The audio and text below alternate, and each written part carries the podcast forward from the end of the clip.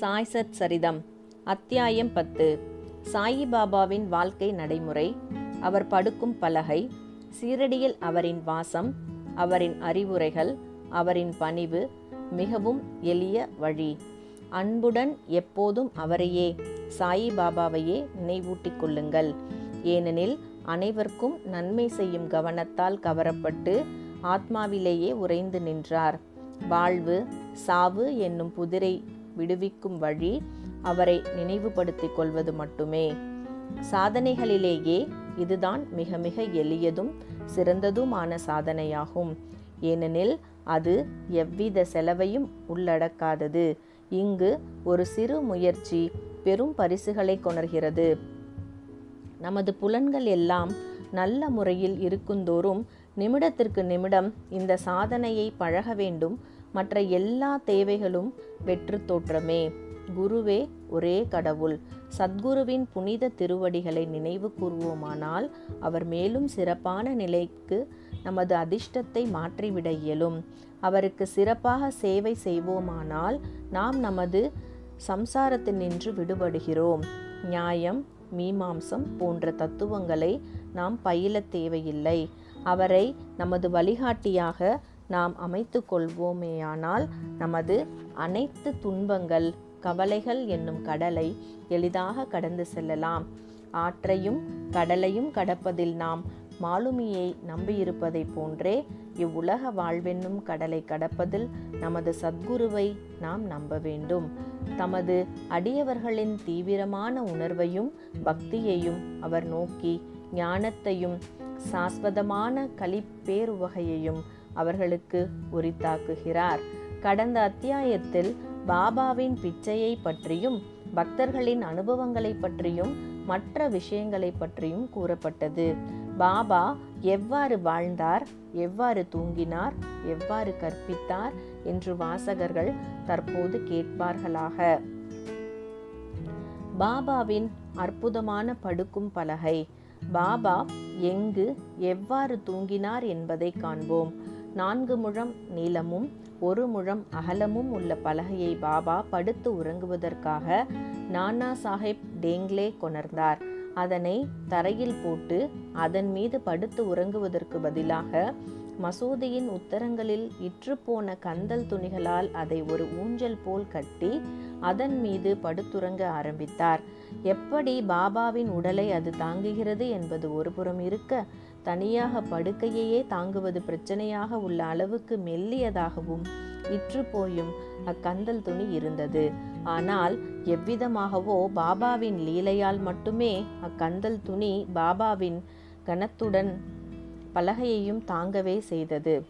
பலகையின் நான்கு மூலைகளிலும் மூளைக்கொரு மண்விளக்கு வீதம் ஏற்றி இரவு முழுவதும் எரிந்து கொண்டிருக்கும்படியாக வைப்பார். இப்பலகையின் மீது பாபா அமர்ந்து கொண்டிருப்பதையோ துயின்று கொண்டிருப்பதையோ கண்ணுறும் தரிசனமானது தேவர்களுக்கும் கிடைப்பதற்கு அரியதொன்றாகும். அதில் பாபா எங்கனம் ஏறி இறங்கினார் என்பது அனைவருக்கும் வியப்பை விளைவிப்பதாய் இருந்தது. இதனை அறியும் ஆர்வத்துடன் பாபா ஏறுவதையும் இறங்குவதையும் காண்பதற்காக பல கவனமுள்ள பார்வையாளர்கள் பார்த்து கொண்டிருந்த போதிலும் ஒருவரும் அதனை காண்பதில் வெற்றி பெறவில்லை. இவ்விசித்திரமான அருஞ்செயலை நுணுகி காண்பதற்காக கூட்டம் அதிகரிக்கவே ஒரு நாள் பாபா பலகையை துண்டு துண்டாக உடைத்தெறிந்து விட்டார். எட்டு விதமான மகா சித்திகளும் அஷ்டமா சித்திகள் பாபாவின் ஆணையில் இருந்தன. அவர் அவைகளை ஒருபோதும் பயிற்சிக்கவோ அல்லது அவைகளுக்காக ஏங்கவோ இல்லை. அவைகள் பாபாவின் முழுமையினால் தாமாகவே அவரை வந்தெய்தின. பிரம்மத்தின் உருவ வெளிப்பாடு ஐந்தடி மூன்று அங்குல உயரமுள்ள மனிதனைப் போல் பாபா தோற்றமளித்தாலும் அனைவரின் இதயத்திலும் அவர் வாழ்ந்தார். அந்தரங்கமாக அவர் பந்தமற்ற பந்தமற்றவராகவும் அக்கறையற்றவராகவும் இருந்தாலும் பகிரங்கத்தில் பொதுமக்களின் நலத்தை விரும்பினார். அகத்திலே மிகவும் ஆர்வமற்றவராக இருப்பினும் புறத்தில் தமது பக்தர்களுக்காக ஆசைகள் நிரம்ப பெற்றவராக இருந்தார். உள்ளே சாந்தத்தின் இருப்பிடமாக அவர் இருப்பினும் வெளியில் இருப்பு கொள்ளாதவராய் இருந்தார். அந்தரங்கமாய் பிரம்மானந்த நிலையை அவர் எய்தியவராக இருந்தார். பகிரங்கமாய் பிசாசை போன்று நடந்து கொண்டார். அந்தரங்கமாய் அவர் அத்வைதத்தை விரும்பினார். பகிரங்கமாய் உலகோடு கட்டுப்பட்டவராய் இருந்தார். சில நேரங்களில் அனைவரையும் பாசம் ததும்ப நோக்கினார். சில சந்தர்ப்பங்களில் அவர்கள் மீது கற்களை விட்டறிந்தார். சில சமயம் அவர்களை கடிந்து கொண்டார். சில சந்தர்ப்பங்களில் அவர்களை அன்புடன் அரவணைத்தார். அமைதியாகவும் பதற்றமற்றவர மற்றவராகவும் பொறுமையுள்ளவராகவும் நல்ல சமநிலையுள்ளவராகவும் இருந்தார். ஆத்மாவிலேயே உறைந்து அதனாலேயே கவரப்பட்டு அதன் பயமாக ஆனார். தமது பக்தர்களுக்காக செய்ய வேண்டியவற்றை நன்கு செய்து முடித்தார். எப்போதும் அவர் ஒரே ஆசனத்தில் அமர்ந்திருந்தார். ஒருபோதும் பிரயாணம் செய்யவில்லை. அவரது தண்டம் சிறு குச்சியே ஆகும். அதை எப்போதும் தமது கையில் எடுத்துச் சென்றார். சாந்தமாகவும் எண்ணங்களிலிருந்து விடுபட்டவராகவும் இருந்தார். செல்வத்தையும் புகழையும் அவர் லட்சியம் செய்யாது. பிச்சை எடுத்தே வாழ்ந்தார். இத்தகைய வாழ்க்கையையே அவர் நடத்தினார். அல்லா மாலிக் இறைவனே எஜமானர் என்று அவர் எப்போதும் சொல்லிக் கொண்டிருந்தார். அடியவர்களிடம் அவர் கொண்டிருந்த அன்பு ஏராளமானதும் தடையற்றதும் ஆகும். ஆத்ம ஞான சுரங்கமாகவும் பரமானந்தம் முழுமையும் நிரம்ப பெற்றவராகவும் இருந்தார். சாயிபாபாவின் தெய்வீக ரூபம் இத்தகையது. அத்தகைய எல்லையற்ற முடிவற்ற பாகுபாடற்ற புல் பூண்டிலிருந்து பிரம்மா வரையுள்ள பிரம்ம பிரபஞ்சம் அனைத்தையும் அரவணைக்கும் ஏக தத்துவமே சாயிபாபாவாக அவதரித்தது. உண்மையில் தகிமையும் நல்ல அதிர்ஷ்டமும் பெற்ற மக்கள் சாயிபாபா என்ற பொக்கிஷ புதையலை பெற்றனர். உண்மையான மதிப்பை அறியாதவர்கள் அவரை ஒரு மனிதனாக சாதாரண மானிட பிறவியாக கருதினார்கள் கருதுகிறார்கள். அவர்கள் உண்மையிலேயே பரிதாபத்துக்கு உரியவர்கள் ஆகிறார்கள். பாபாவின் ஷீரடி வாசமும் பிறந்த ஆண்டு பற்றிய அனுமானமும் சாயிபாபாவின் சரியான பிறந்த நாளையும் அவரது பெற்றோரையும் ஒருவரும் அறியார்கள். அவரது சீரடி வாசத்திலிருந்து அதை ஏறக்குறைய தீர்மானிக்கலாம். அவர் பதினாறு வயது பாலகனாக இருக்கும்போது முதலில் ஷீரடிக்கு வந்தார். மூன்று ஆண்டுகள் அங்கு தங்கியிருந்தார். பின்னர் திடீரென்று சில காலம் மறைந்து விட்டார். சிறிது காலத்திற்கு பின் நைஜாம் அவுரங்காபாத்துக்கு அருகில் இரு அருகில் இருபது வயது நிரம்பி இருக்கும் இருக்கும்போது தோன்றினார். மீண்டும் சீரடிக்கு சாந்த் பாட்டிலின் கல்யாண கோஷியுடன் திரும்பினார். பின்னர் தொடர்ந்து அறுபது ஆண்டுகள் அவர் ஷீரடியில் வாழ்ந்தார். அதற்கு பின்னர் ஆயிரத்தி தொள்ளாயிரத்தி பதினெட்டாம் ஆண்டில் மகா சமாதி அடைந்தார். இதிலிருந்து பாபாவின் பிறந்த வருடம் ஏறக்குறைய ஆயிரத்தி எண்ணூத்தி முப்பத்தி எட்டாக இருக்கலாம் என்று கூற இயலும். பாபா மேற்கொண்ட பணியும் உபதேசமும் முனிவர் ராம்தாஸ் ஆ- ஆயிரத்தி அறுநூத்தி எட்டு ஆயிரத்தி அறுநூற்றி எண்பத்தி ஒன்று பதினேழாம் நூற்றாண்டில் செழித்தோங்கி விளங்கினார். பசுக்களையும் அந்தணர்களையும் யவனர்களிடமிருந்து முகலாயர்களிடமிருந்து காப்பாற்றுதல் என்னும் தாம் மேற்கொண்ட குறிக்கோளை பெரும் அளவிற்கு நிறைவு செய்தார். ஆனால் அவருக்கு இரண்டு நூற்றாண்டுகளுக்கு பின்னர் இரு வகுப்பினர்களுக்குள்ளும் மீண்டும் இந்து முஸ்லிம்களுக்குள் வேற்றுமை அதிகரித்தது. அந்த பாதாள பள்ளத்தினை இணைக்கும் பாலமாக சாயிபாபா விஜயம் செய்தார். அனைவருக்கும் அவர்தம் நிரந்தரமான உபதேசத்தின் உட்கருத்து இவ்வாறானதாகும். ராமரும் இந்துக்களின் தெய்வம் ரஹீமும் முஸ் முஸ்லிம்களின் தெய்வம் ஒன்றே ஒன்றுதான். அவர்களுக்குள் எல்லளவும் வேற்றுமை இல்லை. பின்னர் ஏன் அவர்களின் அடியவர்கள் சச்சரவு புரிந்து தங்களுக்குள் சண்டையிட்டுக் கொள்கின்றனர்? கள்ளங்கபடு அறியாத மக்களாக கைகோர்த்து இரு வகுப்பினரும் ஒன்றிணைந்து விவேகத்துடன் நடந்து கொள்ளுங்கள். இங்கனமாக உங்களது குறிக்கோளாகிய தேசிய ஒற்றுமையை ஈட்டப் பெறுவீர்கள் போராடி வாதாடுதல் நன்றன்று. எனவே விவாதிக்க வேண்டாம். மற்றவர்களுடன் போட்டி போட வேண்டாம். எப்போதும் உங்களது அக்கறையினையும் நலத்தினையுமே கருத்தில் கொள்வீர்களாக. கடவுள் உங்களை காப்பாற்றுவார். யோகம் தியாகம் தவம் ஞானம் என்பன கடவுளை அறியும் நெறிகள். இந்த வழிகளில் ஏதேனும் ஒன்றன் மூலம் நீங்கள் இதில் வெற்றி பெற இயலாவிடில் உங்கள் பிறப்பு வீணே ஆகும். யாரேனும் ஏதாவது தீமையை உங்களுக்கு செய்வாரேயாகில் அதற்காக பழிக்கு பழி வாங்காதீர்கள். நீங்கள் ஏதேனும் செய்ய இயலுமானால் பிறருக்கு சிறிது நன்மையை செய்வீராக. இது அனைவருக்கும் சாயிபாபா அளித்த உபதேசத்தின் சுருக்கம். இது லௌகிக ஆன்மீக விஷயங்கள் இரண்டிலுமே நலம் பயப்பதாகும். சத்குருவாக சாயிபாபா. ஏராளமான குருக்கள் இருக்கின்றனர். தங்கள் கரங்களில் ஜால்ரா தாள கருவி வீணை சகிதம் வீடுதோறும் சென்று தமது ஆத்மீகத்தை படோடோபம் செய்து கொள்ளும் குருக்கள் உண்டு. அவர்கள் மந்திரங்களை தமது சீடர்களின் காதில் ஓதி அவர்களிடமிருந்து பணத்தை குறைப்பர்.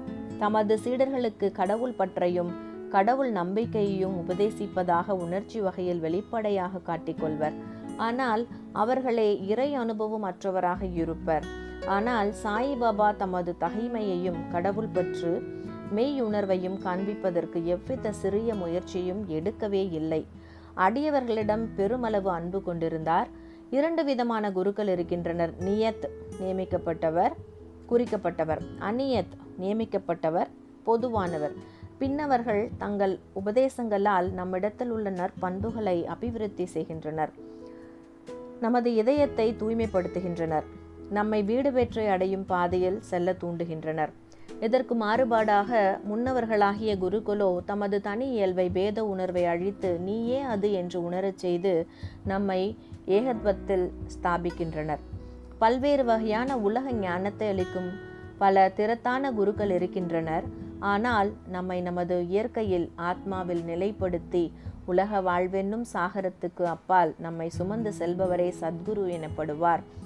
சாயிபாபா அத்தகைய ஒரு சத்குரு ஆவார். அவருடைய பெருமையை விவரிக்க இயலாது. யாரேனும் பாபாவின் தரிசனத்தை பெறச் சென்றால் கேட்கப்படாமலேயே அவரது கடந்த கால நிகழ்கால எதிர்காலங்களின் ஒவ்வொரு விவரத்தையும் உரைப்பார். எல்லா ஜீவராசிகளிடமும் அவர் தெய்வீகத்தை கண்டார். நண்பர்களும் பகைவர்களும் அவருக்கு ஒன்றே.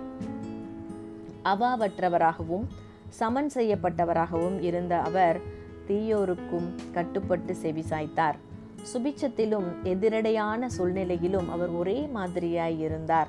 எப்போதும் எவ்வித ஐயமும் அவரை தீண்டவில்லை. இவ்வுடம்பில் அவர் இயங்கினாரெனினும் எல்லளவும் தமது உடம்பிலேயோ வீட்டிலேயோ பற்றற்றவராகவே இருந்தார். உடலுறு கொண்டு அவர் தோற்றமளித்தாலும் உண்மையில் அருவமானவர். அதாவது இந்த வாழ்க்கையிலிருந்தே விடுதலையானவர். அத்தகைய சாயியை தங்கள் கடவுளாக வழிபட்ட ஷீரடி மக்கள் ஆசீர்வதிக்கப்பட்டவர்கள். அவர்கள் உண்ணும் போதும் அருந்தும் போதும் புழக்கடையிலும் வ வயலிலும் மற்ற பிற இல்லற தர்மங்களை செய்யும் போதும் சாயியை நினைவு கூர்ந்தார்கள். அவர்தம் புகழை பாடினார்கள். சாயியை தவிர பிறிதொரு கடவுளை அவர்களுக்கு தெரியாது. சீரடியில் வசித்த பெண்களின் அன்பின் இனிமை எங்கனம் விவரிக்க முடியும்? அறியாதவர்களாக இருப்பினும் அவர்களின் தூய அன்பு எளிய கிராமிய மொழியில் பாபாவின் புகழை கவிதையாகவும் தெம்மாங்கு பாடலாகவும் பாட உணர்வூட்டியது. எழுத்தறிபவர்களிடம் இல்லையாயினும் உண்மை கவித்துவத்தை அவர்களின் எளிமையான பாடல்களில் தெளிவாக உணர முடியும். படிப்பறிவு அன்று ஆழ்ந்த அன்பே அத்தகைய பொருள் செறிந்த பாடல்களை வெளிக்கொணர்ந்தது. அப்பாடல்கள் ஆழ்ந்த அன்பின் வெளிப்பாடே. சற்றே அறிவு கூர்மையுள்ள ஆர்வலரால் அவற்றை உணர்ந்து இன்பமுற முடியும். இந்த கிராமிய பாடல்களை சேகரித்து தொகுப்பது மிகவும் அவசியமான ஒன்று. பாபாவின் விருப்பத்தால் அதிர்ஷ்டமுடைய பக்தர் எவரேனும் இப்பணியை மேற்கொண்டு சாயிலீலா சஞ்சிகையிலோ அல்லது தனி புத்தகமாகவோ பிரசுரிக்கலாம். பாபாவின் பணிவுடைமை. பரமாத்மா அல்லது கடவுள் ஆறு குணாதிசயங்களை உடையவராக கூறப்படுகிறது. அதாவது புகழ் செல்வம் பற்றின்மை ஞானம் பேராற்றல் வல்லன்மை ஆகியவையாகும். பாபா இவை அனைத்தையும் தன்னிடத்துடையவராக விளங்கினார். இவ்வுடம்பில் அடியவர்களுக்காக அவதரித்தார். அவரது அருளும் அன்பும் அதிசயத்தக்கவை அதிசயக்கத்தக்கவை. ஏனெனில் தமது அடியவர்களை தம்மிடம் ஈர்த்து இழுத்தார். இல்லாவிடில் யார்தான் அவரை அறிந்திருக்க இயலும்? அவர் தமது பக்தர்களின் பொருட்டாக வாக்கின் தெய்வம் சரஸ்வதி தேவி கூட உரைக்க துணியாத அத்தகைய சொற்களை அவர் கூறினார். அதற்கு இதோ ஒரு உதாரணம் மிகவும் எளிமையுடன் அவர் கூறியது பின்வருமாறு நான் அடிமைகளுள் அடிமை உங்களுக்கு கடன்பட்டவன் உங்களது தரிசனத்திலேயே திருப்தி அடைகிறேன் தங்களது திருவ திருவடிகளை தரிசிக்கும் பெரும் பாக்கியம் பெற்றேன் நான் தங்களது மலத்தில் உள்ள ஒரு புழு அங்கனமாகவே என்னை நான் ஆசீர்வதிக்கப்பட்டவனாக கருதுகிறேன். எத்தகைய பணிவுடைமை? இதை பிரசு பிரசுரிப்பதன் மூலம் சாயிக்கு எத்தகைய அவமரியாதையாவது செய்யப்பட்டது என்று எவரேனும் நினைப்பாரேயாகில் அவர்களிடம் மன்னிப்பை வேண்டிக் கொள்கிறோம். இதற்கு பிராயச்சித்தமாக பாபாவின் நாமத்தை பாடி ஜபிப்போமாக. பாபா வெளிப்படையாக உணர்ச்சி நுகர்வு கூறும் மற்றும் பொருட்களால் மகிழ்வர் மகிழ்பவர் போல் தோன்றினாலும் அவருக்கு அவைகளில் எல்லளவும் தனிச்சுவை திறமோ அவைகளை மகிழ்ந்து அனுபவிக்கும் பிரங் பிரக்ஞையோ இருந்ததில்லை. அவர் உண்டாரெனினும் சுவை அறியவில்லை. பார்த்தாரெனினும் பார்த்தவைகளில் அவர் எவ்வித விருப்பையும் உணர்ந்திருக்கவில்லை. காம உணர்வுகளை பற்றி கருதுங்கால் அவர் ஹனுமனை போன்ற பூரண பிரம்மச்சாரி ஆவார் எதன் பாலும் பற்றற்றவராக இருந்தார். அவரே தூய உணர்வுகளின் திரளாகவும் ஆசை கோபம் மற்ற உணர்ச்சிகள் அடங்கி அமைதியுறும் இடமாகவும் திகழ்ந்தார். சுருக்கமாக அவர் அவாவற்றவர் கட்டற்றவர் முழு நிறைவானவர். இக்கூற்றை சித்தரிக்கும் வகையில் ஒரு அதிசய நிகழ்ச்சியை கூறலாம். நானாவலி. சீரடியில் நானாவலி என்ற பெயரில் தனி போக்குள்ள விசித்திரமான மனிதன் ஒருவன் இருந்தான். அவன் பாபாவின் வேலைகளையும் காரியங்களையும் கவனித்து வந்தான். ஒருமுறை அவன் ஆசனத்தில் அமர் அமர்ந்திருந்த பாபாவிடம் சென்று தான் அதில் உட்கார வேண்டியிருப்பதால் பாபாவை எழுந்திருக்கும்படி கூறினான். பாபா உடனடியாக எழுந்திருந்து தாம் அமர்ந்திருந்த ஆசனத்தை காலி செய்தார். அதில் அவன் அமர்ந்து அமர்ந்து கொண்டான். சிறிது நேரம் அமர்ந்திருந்த பின்னர் அவன் எழுந்திருந்து பாபாவை அமர்ந்து கொள்ளச் சொன்னான். பாபா ஆசனத்தில் அமர்ந்தார். பிறகு அவன் பாபாவின் பாதங்களில் வீழ்ந்து நமஸ்கரித்துவிட்டு சென்று விட்டான். தாம் அதிகாரம் செலுத்தப்பட்டதிலும் வெளியேற்றப்பட்டதிலும் பாபா எல்லளவும் வருத்தமடையவில்லை. இந்த நானாவலி பாபாவை மிகவும் நேசித்தான். பாபா மகா சமாதி ஏதிய பதிமூன்றாவது நாள் தாமும் சமாதி அடைந்தான். மிகவும் எளிய வழி. முனிவர்களுடன் கதைகளை கேட்பதும் அவர்களின் சத் சங்கத்தில் இருப்பதும் புறத்தில் சாயிபாபா சாதாரண மனிதர் போன்று நடித்தாலும் அவரது செய்கைகள் அவரது அசாதாரண புத்தி சாதுரியத்தையும் திறமையையும் காண்பித்தன. அவர் எதை செய்த போதிலும் அவைகள் அடியவர்களின் நன்மை கருதியே செய்யப்பட்டன. தமது அடியவர்களுக்காக சுவாச நியமத்தையோ அல்லது எத்தகைய சுவாச வழிபாட்டு முறையையோ அவர் வகுத்துரைக்கவில்லை. அல்லது எவ்வித மந்திரத்தையும் அவர் காதிலும் அவர் ஓதவில்லை. எல்லாவித புத்திசாலிதனத்தையும் விட்டொழித்துவிட்டு எப்போதும் சாயி சாயி என்று ஞாபகமூட்டிக் கொள்ளும்படி அவர்களிடம் கூறினார். இதை செய்வீர்களானால் உங்களது கட்டுக்கள் எல்லாம் விடுபட்டு விடுதலை அடைவீர்கள் என்று உரைத்தார். ஐந்து நெருப்புகளிடையே அமர் அமர்தலும் யாகங்களும் பாராயணங்களும் அஷ்டாங்க யோகங்களும் அந்தணர்களால் மட்டுமே இயல் இயலுவதாகும். மற்றைய வகுப்பினருக்கு அவைகளால் எவ்வித பலனும் இல்லை. மனதின் தொழில் நினைப்பதாகவும் எண்ணமின்றி அது ஒரு நிமிடமும் இருக்க முடியாது. புலன் உணர்விற்கு சார் புலன் உணர்விற்கு சார்பான பொருளை அதற்கு நீங்கள் அளித்தால் அதை பற்றி நினைக்கும். அதற்கு குருவை அளித்தால் அது குருவை பற்றி எண்ணமிடும். நீங்கள் மிக்க கவனத்துடன் சாயியின் பெருமையையும் பேராற்றலையும் கேட்டீர்கள். இதுவே சாயியை இயற்கையாக நினைவூட்டு நினைவூட்டிக் கொள்ளுதலும் வழிபடுவதும் கீர்த்தனை செய்வதும் ஆகும். மேலே கூறப்பட்ட மற்ற சாதனைகளைப் போன்று இக்கதையை கேட்பது என்பது அவ்வளவு கடினமானது அல்ல. இக்கதைகள் சம்சாரம் என்னும் உலக வாழ்க்கை பயத்தை அழித்து உங்களை ஆத்மீக பாதையில் அழைத்து செல்கின்றன. எனவே இத்தகை இக்கதைகளை கவனத்துடன் கேளுங்கள். அவைகளை தியானியுங்கள். அவைகளை ஜீரணித்துக் கொள்ளுங்கள். இம்முறை பின்பற்றப்பட்டால் அந்தணர்கள் மட்டுமன்று பெண்ணினமும் கீழ்குலத்தோறும் தூய்மையடைந்து புனைந்த புனிதமடைவர். நீங்கள் உங்களது உலக கடமைகளை செய்து கொண்டோ கவனித்து கொண்டோ இருக்கலாம். ஆனால் உங்களது மனத்தை சாயிக்கும் அவரின் கதைகளுக்கும் அளித்து விடுங்கள். பின்னர் அவர் உங்களை ஆசீர்வதிப்பது ஆசீர்வதிப்பது நிச்சயமாகும். இதுவே மிகவும் எளிமையான வழியாகும். எனினும் அனைவரும் ஏன் அதை பின்பற்றவில்லை? காரணம் என்னவென்றால் கடவுள் அருளின்றி முனிவர்களின் கதைகளை கேட்கும் ஆர்வம் நமக்கு வருவதில்லை. கடவுள் அருளால் எல்லாம் தட்டு தடங்களின்றியும் எளிதாகவும் நடந்தேறுகிறது. முனிவர்களின் கதைகளை கேட்பது என்பது ஒரு வழியில் அவர்களின் சத் சங்கத்தை பெறுதலை நிகர்ப்பதாகும். முனிவர்களின் கூட்டுறவின் முக்கியத்துவமானது மிகவும் பெரியது. நமது உடல் உணர்வையும் அகங்காரத்தையும் அகற்றி பிறப்பு இறப்பு என்னும் சங்கிலி தொடர்ச்சியை அறவே அளிக்கிறது. இதய முடிச்சுக்களையெல்லாம் துண்டாக அறுத்துவிட்டு தூய உணர்வான கடவுளிடத்திலேயே நம்மை அழைத்து செல்கிறது. புலன் உணர்வு விஷயங்களை பற்றி நமது அவாவின்மையை நிச்சயம் அதிகரித்து இன்ப துன்பங்களை நாம் முழுவதும் லட்சியம் செய்யாதவராக்கி ஆத்மீக பாதையில் மென்மேலும் நம்மை அழைத்து செல்கிறது. நாமஸ்மரணம். வழிபாடு அல்லது பக்தி போன்ற சாதனைகள் உங்களிடம் இல்லையாயினும் ஞானிகளிடம் உங்கள் முழு இதயத்தோடு சரணாகதி அடைவீர்களானால் இவ்வுலக வாழ்வெனும் பெருங்கடலுக்கு அப்பால் அவர்கள் நம்மை பத்திரமாக இட்டு செல்வார்கள். இக்காரணத்துக்காகவே முனிவர்கள் உலகில் அவதரிக்கிறார்கள்.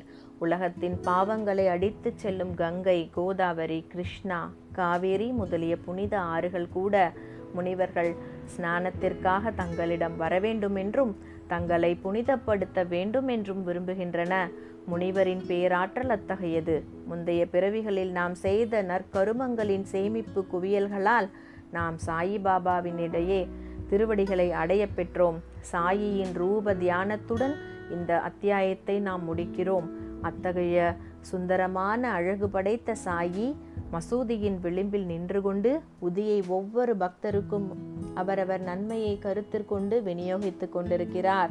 இவ்வுலகை வெறுமையாய் கருதி பரமானந்தத்திலேயே எப்போதும் திளைத்து கொண்டிருக்கும் அவர் முன்னால் வீழ்ந்து வணங்குகிறோம். ஸ்ரீ சாயியை பணிக. அனைவருக்கும் சாந்தி நிலவட்டும். ஓம் சாயி. thank you